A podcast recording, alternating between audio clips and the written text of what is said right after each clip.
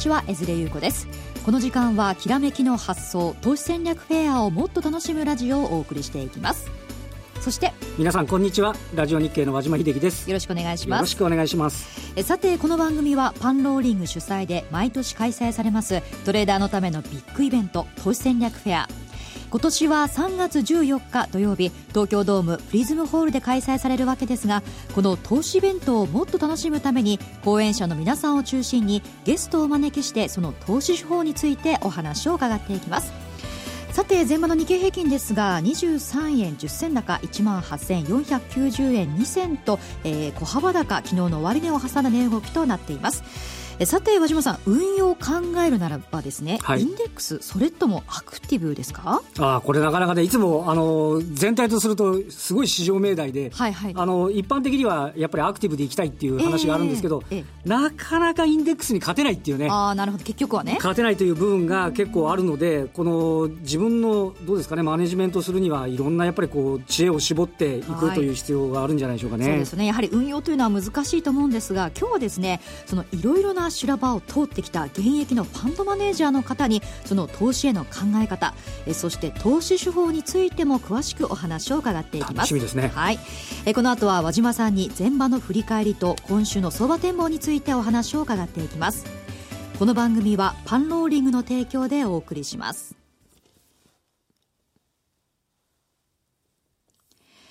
さて、前場の日経平均ですが、先ほどもお伝えしてました通り、23円10銭高、18,490円2銭となりました。えー、上値の重いというか、昨日の終値を挟んだ値動きとなっていますよね。そうですね。あの、まあ、ここまでのところが、すごくいい勢いで上げてきたというところがあって、はいえー、ちなみにあの JPX 日経インデックス400っていうあの指数は昨日までなんと11連投なんですよね。あ今日、今日はちょぼっと午前中のところは難聴ですけども、あのー、2月6日から下げなかったっていう話で、さすがにちょっと、こう、買い一服感というのと、あとは外部環境、あの、えっ、ー、と、ちなみに、えー、アメリカでもナスダックは9連投とか、そうなんですよね。ダックスはまた最高値なんですけど、はいはい、まあちょっと値幅はね、あの、従前よりも少しこう、抑え気味になってきていて、さすがにこちらの方についても、えー、金塚みたいなものがあるというのと、うん、一方でどうですかね、あの、今晩、えー、アメリカの方では、えー、イエレン FRB 議長の上院での、はい、発言があると。議会証言が。議会証言ありますからね。はい、えー、前回の FOMC の時の記者会見がなかったんで、えー、久々に肉声が出てくるということを、うん、まあ、これで、まあ、実際ね、あの、正直なところ、大きな話が出るとは、個人的には思いませんけれども、はい、でもやっぱり見極めたいっていうね。そうですよね。そういう動きっていうのがあるんじゃないでしょうかね。はい、やはりこう、利上げの時期、ハト派になるのか、それとも雇用統計を受けて、こう、高派になるのかというね、こういったところも気になるところですよね。ねトレンドがどうなのかって、だから先行きのその、利上げのね、示唆みたいなところが、一文字でも入るのかどうかっていう、ね、はいはい、ところかもしれませんね。はい。でもやはりこう、全体的に見て、そのナスダック、はい、ダックス、日経平均含めて世界的なこう、株高というか。そうですね。まあ、あの、本当に ECB が利下げしたあたりですね、はい、そのあたりからなんとなく資金が株式市場に、えー、にじみ出てきているということで、なんとなくずっとここの番組でもあの、ギリシャは見見極めたいとかって言ってますけど、実際のマーケットあんまり気にせずに動いてるような、それぐらいになんかインデックスは強い展開になってますよね。よねはい。そして今日のマーケット詳しく見ていきたいと思うんですが、何か気になる動きというのはありましたか？えっとですね、まあ今日で言うと、あの、動きとして株価に反応なかったんですけど、はい、例えば日立が、あの、でっかい鉄道の会社を買収したり、えー、旭化成も、あの、電池の部材のセパレータの会社を買収したり、はい、これ2500億円を超える買収、報道も含めて相次いできて、あの、どうですかね、日本でいうとこれまで、えー、自社株買いとか、増配とかっていう、はい、えー、余った金出せよみたいな話だったのが、はい、成長投資に使いますよって、ファナックもこの間、設備投資の話してましたけども、はい、そういうような動きっていうのが、まあ、若干見られるということっていうのが、あの、大きなうねりの中ではあったと。で、今日、実は主力の大手のところっていうのは、そんなに大きな動きはなくて、はい、もう、あの、プラスマイナス行ったり来たり、インデックスと同じような動きだったんですけど、えー、そんな中で今日、売買代金の上位で、えー、昨日 IPO してきたシリコンスタジオというコンピューターグラフィックスの会社が、東証一部も含めた売買代金の中で上位に入ってきて、はい、で一時は制限値幅いっぱいまで買われると、ええ。えー、あと、まあ、どうですかね。あの、値上がり率を見ると、えー、証券会社の投資判断引き上がった東映なんかが買われていたり、はい、ということなんですけど、ちょっと今日は、今までインデックス上がっていく中で主力がすごい強かった、銀行株なんか強かったところから、インデックスが止まったので、少し資金の流れが個別の方に向かっている。そういうあの印象があったかなという形ですかね、はい、確かに前引けの時点ですが、規模別の株価指数見てみますと、大型、そして中型ともにまあ小幅に下げてるんですが、小型株は上昇してるんですね。そうですね、だから個別に材料のある銘柄に関しては、はい、あそれなりにいい値動きを示していたというところではありますね。なるほどね、まあ、でも、さっきのお話にありましたが、M&A のニュース、確かにこのところ続いてますよね。そうなんですね。で海外でもそこそこあって、っていうのは、やはりあのアメリカとかでも、どうなんですかね、少しあの出てくる指標は雇用的以外、あれっていう感じのものが少なくないんですけど、うんうん、でも企業業績は堅調に推移していて、あのそれなりに前向きな投資っていうのが、はいはい、あの出てくる。で、日本でもようやくと言いますかね、このところでファナックが新しい工場を作るとか、まあ、あとは、えそれを時間で買うという形で M&A というようなあの手段を使う。えー、今までちょっと守っていた、はいはい、将来どうなっちゃうか分かんないから現金にしとこうっていうのが、あの、しょうがないから、じゃあ増配とか自社株買いしとくっていうようなところから、一歩なんか踏み出すような動きそうですね。こう、攻めの姿勢に入ってきてる感じがして、雰囲気としてはやはりいいですよね。これがもうちょっと続いてくると、もうちょっとなんかこう、活性化してくるようなね。なるほどね。そういう動きではないかと思いますね。期待したいところですよね。はい、で今週の見通しとしてはですね、日経平均、どのようにご覧になってますか、はい、えっ、ー、と、一方で、あの、非常にいいモードで来てるんですけど、えっ、ー、と、昨日の現在のところでいうと、騰落レシオ、はい、これは25日間の値上がりと値上がり、値下がりの銘柄数で指し示す、えー、株価が、えー、上げる方向とか下げ方向に一方方向に行ってるかどうかを示す指標なんですけど、これが141。はい、これは120とか130を超えると、ちょっと変わりすぎというような、示すものなんですけど、はいちょっとこれが140ぐらいまで入ってきているということと、はい、これも、えっと、昨日現在のところでいうと、25日線と日経平均の、えー、乖離率っていうのが4%ぐらい。これは5%超えるとちょっと行き過ぎではないかと言われるところですが、ちょっとね、あの、地合いがいいというのと反面で、ちょっとスピード違反ではありませんかっていう 指標も出かかっているという部分があるので、はい、その点ではちょっと一服してもおかしくはないそうですね。というところではない、ね、まあ、やはり過熱感というのはね、否めないですよね、はい、1万8000円超えてから1万8500円までかなり急ピッチでしたからね、ね。この辺は慎重に見ていく必要がありそうです。さて、この後はゲストインタビューをお送りしていきます。ここでパンローリングからのお知らせです。3月14日土曜は投資戦略フェアへ。投資家のためのイベント、パンローリング主催投資戦略フェアが3月14日土曜、東京ドームシティプリズムホールで開催。毎年3500名以上の個人投資家が集うビッグイベント。今年はウルフ村田さん、桐谷博人さん、菅下清弘さん、小次郎講師さん、FX 七子さん、西原光一さん、中原圭介さん、林則之さん、バカラ村さん、そして、ラジオ日経でもおなじみの西山幸四郎さんなどなど、多くの講師陣がお迎えします。あなたのこれからの投資に役立つことは間違いなし。いよいよ本予約がスタート。お申し込みは、ラジオ日経きらめきの発送ホームページの投資戦略フェアのバナーからお申し込みください。投資戦略フェアは、日本取引所グループ、東京金融取引所、東京商品取引所、efx.com、e ワラント証券、インタラクティブブローカーズ証券、岡さんオンライン証券、岡安商事、株 .com 証券、サンワード貿易などがサポートしています。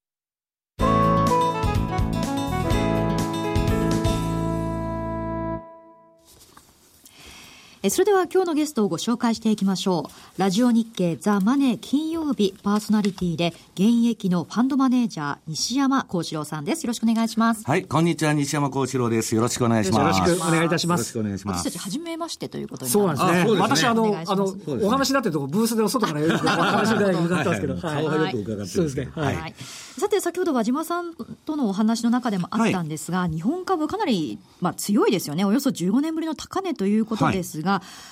西山さんご自身は、この水準、どのようにご覧になってるんでしょうか？いや、あの、一説によると、私は弱気だっていう話が流れてるらしいんですけど、そんなことなくてですね、はい、えー、今年はざっと見てですよ、日銀公的資金実社株買いだけで、えー、10兆円規模の買い需要があると。はい。まあ、しばらくまだ上昇相場が続くだろうと。ね、もう一つ大きな背景は、えー、ドラギが1月22日に QE を決定しまして、うん、とまあ、こういう QE の発表があった後から、最低2か月ぐらいはバブルすると、株は。いうのはありまして、まあ、だからそういう意味では3月の後半ぐらいまでは、この流れ変われないと思ってます。なるほどね。確かに、あの、なんとなく、この QE した後からなんか銀行とか、その、なんか時価総額が起きて、流動性の高い銘柄が、ぞぞぞってなんか上がってきてるようなイメージありますよね。これが問題になってるんですけど、あの、私のところにも質問が来ましてですね、なんでメガバンクが上がってるんですか、で、その、まあ、日経とかの報道によると、まあ、金利が上がってるから、メガバンクが上がってるというような、まあ、なんかわけのわからない解説が、あの、されてるんですけど、うん、こんなこと聞いたことがないんですね。金利上昇で銀行株が上がると。いや、全くですね。ええ。はい、で、それはですね、今、あの、これも日経の2月18日だったかな、あの、報道されたんですけど、今、あの、日銀じゃなくて民間の銀行がですね、はい、ETF の残高の6割持っとるんですね。あの、株価指数連動 ETF に関しては。大体、えー、機関投資家っていうのは、アメリカの株だったら SP500、はい、日本だったらトピックス型買いますんで、はい、まあトピックス型の ETF それだけ買えばですね、時価総額順ですから、えー、メガバンクも上がると。はい、なるほど。まあ、G、ETF 買うと自分とこの株上がっちゃうという図式だと思うんですけど、まあ、PKO みたいな話になりますんで、書きにくいのかなと。なるほど ね。なるほどね。そしてこのところ、まあ、特に今年に入った ROE というのがもてはやされているかと思うんですが、これについてはどうですか？いや、だからまあ、ROE はいいんですけど、ROE 云々というより、私は株価っていうのは基本的には業績だと思ってるんです。はいはい、業績です。で、ROE っていうのは、まあちょっと周回遅れで日本で今ブームになってるんですけど、これは今日本の企業経営者としてはですね、もう意識せざるを得ない。はい、なんでお宅の会社 ROE 低いんですか、はいはい、そうするとまあ、経営者何考えるかというとですね、株主資本利益率を重視しとるブームが起こっとるんで、えー、自社株買いを買って焼却すると。で、分母の株主資本を減らせば ROE が上がると。はいはい、要するに自社株買いするわけですよ、うん、ROE 上げるために。それは僕は何の意味があるのかなとは思ってるんですけど、ただまあ基本的には、PKO であっても自社株買いであっても相場の参加者ですから、はい、我々稼ぐためにやってるんで、そこはまあ割り切って乗っていくと。ただその、業業績というか、ファンダメンタルと株価があんまり大きく乖離しちゃうとですね、はい、それはまあ、その後調整が入るんでしょうけど、うん、それはまだまだだと思ってます最近のあの、ちょっと、私、今言いましたと思うのは、あの、リキャップ CB とか言って、負債増やして自社株買いで。もう、もう、もう、もう笑っちゃうよ うな話で。どうですかね。まあ、だから、その、まあ、そういうですね、その、まあ、金融の常識にないようなことは、もう、あの、リーマンショック以降はもう何でもありになっちゃってるんですよ。だから、私はですね、最後はちょっとやっぱりその実体経済とですね、株価のそういう乖離が大きくなったら、ちょっと怖いなと思ってるんですけど、まだ強気ですね。はい。ROE 自身はね、いくら株価上がっても ROE が変わるわけじゃないですよね。PR と違ってね。そうですよね。そういうことです。これ現状の、まあ、相場とか見てみると、こう、のなんでしょう、こう、中銀バブルとかそういった様相っていうのはあるんですか？私はもうあのー、この金曜日のラジオでもずっと言ってきたんですけど、2013年の11月に、はい、えー、ローレン・サマーズが、えー、IMF の会議で講演しまして、まあその講演を聞いて結構感動するものがあったんですけど、はい、まあ彼は世界は長期停滞だと、要するにデフレギャップがあってですね、世界中不景気なんだと。で、リーマン前でも、まあアメリカサブプライムでバブルとか言ってたけど、はい、じゃあインフレになってましたかと。なってないと。だから需要がないんですね。で、今の私の根本的な株式市場に対する認識っていうのは不景気だから、はい、中央銀行がお金をばらまいて株が上がるんだという認識なんですよ。はい、決して業績相場にはなってない。だから、その、えー、金余り相場がいつまで続くかということがですね、うん、一番の、うん、焦点だと思うんですよね。なるほど。はい。あの今、今晩、イエレンさんの議会証言など注目されてますよね、はい、これ、もしアメリカが利上げした場合、相場への影響というのはどうなんでしょうか？うんまああのー、今、まあ、あのドラギやキュイやってて、あの黒田さんもバズーカ2やってますんで、はいはい、下は、まあ、それなりに、あの、硬いとは思うんですけど、ただ、利上げがですね、まああのー、今あの、ブラード総裁、はい。えーさんえー、セントルイス連銀の、うん、彼が一番米国債市場に影響を与える、うん、まあ、天の声の代弁者と言われてるんですけど、はい、まあ、政治的な、まあ、意向も受けて発言すると、はい、この人が6月、7月には、まあ、利上げすべきだと、はい、でも辛抱強くの文言も外せとずっと言ってるんですね。だから、それが、まあ今、政界が共和党寄りになってるから、まあ共和党としてはもう早く金融政策の正常化やれという、えー、考え方だと思うんですよ。はい、ただ一方で、そのイエレンさんはバブルの守護神ですし、えー、副議長のフィッシャーはですね、まあ、サマーズと師弟関係にありまして、これは MIT、マサチューセッツ工科大学の学派っていうのはバブル温存っていうのが根底にありますから、だからその behind the curve、要するに後ずれがどこまでいくかと。で、私が今年は、あの、前半相場強気なんですけど、はい、なんでかって言ったら、少なくとも6月までは利上げがないと。はい、もうそこまでは、えー、まあ、あの、基本的にはおしめ買いでいきたいと。で、まあ、あの、例年4月から10月の相場あんま良くないんで、まあ、後半はまた10月ぐらいから上げると思ってるんですけど、年王の利上げがあった場合に、ちょっと不安だなと。それは、先進国の問題じゃなくて、新興国の借金が全部ドル建てになってますんで。はいはい。今までのやっぱり利上げ局面と一緒に考えてるのと、うん、考えてると怖いのかなというふうに思います。新興国から資金が出ていっちゃうのがちょっと危ないんではないか。もうあのー、中央銀行はアジア危機の反省をしてですね、はい、そんな無茶苦茶なことやっとるのですけど、うん、民間企業は全部ドル建てで借金してるでしょ、社債を。出してますんで、それがまあ巻き戻しになったりですね、まあしたらちょっと怖いかなと。あとはどうなんですかね、そのそもそも利上げ自身があのアメリカの国債なんか見てると、なんかまだ上がりそうにないような、なんかずっとなんか手入れが底張ってるような気もしますけどね。的に見れば、インフレかデフレかって言ったら、デフレバイアスが強いんですね、はい、まあ需給が、需要が足りないわけですから。はい、だ私はですね、そのアメリカが金利を上げるって言っても、そんなにその請求の上げ方はしないと思うんですけど、はい、ただ市場というのは、7年間金ばらまいて QE も終わって利上げを1回でもやっちゃうと、はい、次、いつかということで動くわけです。なるほど、なるほど。だからそこで10%ないし20%ぐらいの調整は入ってもおかしくないというふうに考えてるんですけど、なるほどね、ただそれは今ではないと。はい。はい、あと、ちなみにどうですか、FX、為替の方の見通しっていうのはどんな感じなんですかね？うん為替はですね、今、まあ、ドル円もユーロも動かなくなっちゃってるんですけど、はい、それは今日のイエレンさんが何言うかを見ないと、まあ、その、ポジション傾けられないと。だから、バイアスのない状態になって、今、ファンドはですね、はい、全部、FX が動かないんで、株の方行ってるんです。はいはい、私もそうなんですけど。で、まあ、しょうがないんで、いや、これだけ動かないとしょうがないんで、去年の悪夢でですね、前半戦全然動かなかったと。そうですね。で、ドル円は、下は17円割れると PK は入ってくると、まあ年金だなんだかんだと。で、まあ上はですね、選挙があるから、動かしたくないわけですね。なるほど。だからまあこれちょっと、為替の方は今ちょっとしんどいんですけど、ただ基本的にですね、株がバブルとすれば、その年前半に、まあそんなに大きな押しはないと。だから、押し目局面は全部拾っていくと。ちなみにだからあの、なんとか一般的に言うと、アメリカの方が利上げになってくるんだと、少し金利上昇バイアスがかかって、円安ドル高の方向に行くんではないかみたいな言われ方は、ね、普通なんですけど、今、あの本国投資法の問題が絡んでまして、はい、アメリカから海外企業があの海外で儲けたお金を戻すのに、はい、まあ、税金負けたろという、はいはい、まあ、2005年のブッシュの時にやったあれがあるんですけど、はいはい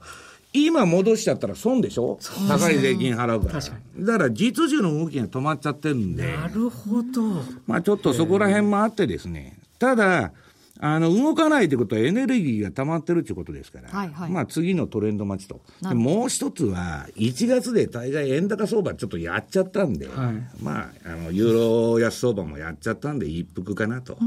いう感じで見てるんですけど、ね、ただ、具体的な、その、どこで買うか、えー、うんぬんという、あの、売買手法については、はい、今度まあセミナーパンオンローリングさんでやりますんで、そこで詳細にお伝えしたいと思うんですけど。うんなるほど。まあ、FX はあまりこう動きがないということなんですが、株の方ですよね。年前半がまあ結構強気な感じでしたが、はい、長年のファンドマネージャーの経験から、なんかこう、季節的なこう傾向というのは、はい、まあ、ファンドマネージャーの経験もそうなんですけど、あの日経新聞の前田さんがそれをまあ非常に詳しく調べ,、えー、調べておられてですね、はい私ら10年ぐらい一緒に勉強会やってるんですけど、もう圧倒的に冬相場。冬相場っていうのは何かっつったら、10月末から4月末。はい、ここのパフォーマンスが圧倒的にいいんですね。やっぱり sell in May がそのままあるみたいな感じなんですかね。うん、 sell in May、まあそうですね。まあ、その手前ぐらいの時みたいな、はいはい、その手前ぐらいで売れみたいな感じですね。だから、その10月末から、まあ過去その1950年以降のデータ調べてみると、えー、10月末から、あんまりいい加減なこと言ってると怒られちゃうんですけど、10月末から4月末までで何パーセントです、9%, 9弱上がるんですね。で、それで4月末から10月末までは2%ぐらいしか上がってないそうなんですか？で、株っていうのはプラスサムのゲームですから、皆さん、基本的にはまあ、日本の失われた20年みたいなのを除いて、ずっと上がってる商品なんですよ。そで、ね。はい、その中で、えー、先進国に限って言えば、4月末から10月末は2%しか上がらないということは、この期間は非常に分が悪いというふうに考えています。はい、となります、まあ、直近で見てみますと、10月末の日銀の金融緩和から、まあ、株高になってるから、はい、今年毎年当たってるということですね。毎年それを当たる、外れるじゃなくて、はい、繰り返していくと、10年、20年。なるほど。で、それはすごいパフォーマンスなんです。で、その場合買うのは、えー、最も、えー、フィーと信託報酬が安い ETF、株価連動型の。これしかないんですね。で、それはあの、個別銘柄を研究して、その、私も個別銘柄もやってますけど、はい、それは私は否定しないんですけど、一般論として言えば、えー、運用者の4分の3はプロでもインデックスに勝てないわけですから、はい、先ほどの話じゃないですけど。ね。はい、だから、一般の人がやるには、株価指数連動型の ETF を、えー、10月末に買って4月末に売ると。これを、機械的にやるってことですね。機械的に毎年繰り返していくのが一番いいと思います。なるほどね。この夏相場と冬相場、こう、うまくこう取り入れていくことが必要なわけですよね。はい。はい。そして西山さん、3月14日土曜に開催されます、投資戦略フェアの日本取引所グループ協賛のステージでも講演されるということなんですが、はい、どういったお話を？いや、私、あの、いつでも、あの、まあ、FX が、まあ、主力商品で、それメインにやってるんですけど、はい、今回も、あの、初めて、まあ、株の話とか、まあ、いろんな話はしてるんですけど、はい、もう株に特化してですね、今回はやろうと。はい。いうことで、まあ、今までやってなかったんで、ぜひ、あの、興味のある、あの、方はですね、はい、いらしていただきたいというふうに思ってるんですけど。はい。これ株は日本株だけではなく、いや、日米ですね。まあまあまあ、世界的にあれなんですけど、まあ、あんまり広げちゃうとあれですから、うん、まあ、日本と米国に特化して、日米市場のアウトルックということでご説明したいと思ってるんです興味深いお話伺いますね。はい。西山さんのステージですね、こちら好評で間もなく締め切るようなんですが、今すぐ申し込むと間に合うそうなんですね。で参加申し込みは番組ホームページの投資戦略フェアのバナーからえぜひお申し込みください。えさて、ここまではですね、西山さんにお話を伺っていきました。はい、どうもありがとうございました。ありがとうございました。ありがとうございます。えさて番組もそろそろお別れなんですが西山さんの話面白かったですね。興味深いですね、はい、やっぱりぜひね会場にお足を運んでいただいてね、はい、あのこの続き聞いていただければと思いますよね。はい。まあ FX は動きにくい中でも株価はね結構高値圏ですからね、はい、こちら注目になりそうです。そして5番の見通しはどうでしょうか？これねやっぱりイエレンさんの発言待ちになっちゃってて余計ちょっと動きにくくなるっていうのが一般的には考えられるところじゃないでしょうかね。じゃあ5番もあまり大きな動きは見られない。その中で個別材料株がどれだけ物色されるかというところではないかと思いますね。全引けですが23円10銭高1万8490円2銭となりました、まあ、一応プラス券ということですかね、はい、なんとかこう雰囲気的にはプラス券で終えたいところですが どうでしょうかね。そうですね、まあ、この辺りはちょっと微妙なところではないかと思いますね、はい。まあ、昨日1万8500円台をねタッチしているので。そうですね。185は意識されてますね。かなり強く、ね、そうですか。次はこう、ちょっと上値抵抗戦みたいな感じなんでしょうかね。わ、かりました。えさて来週もですね素敵なゲストをお招きしてお話を伺っていきたいと思います。来週もお楽しみに。えここまでは和島さんにお話を伺いました。どうもありがとうございました。ありがとうございました。えそれでは皆さんまた来週。この番組はパンローリングの提供でお送りしました。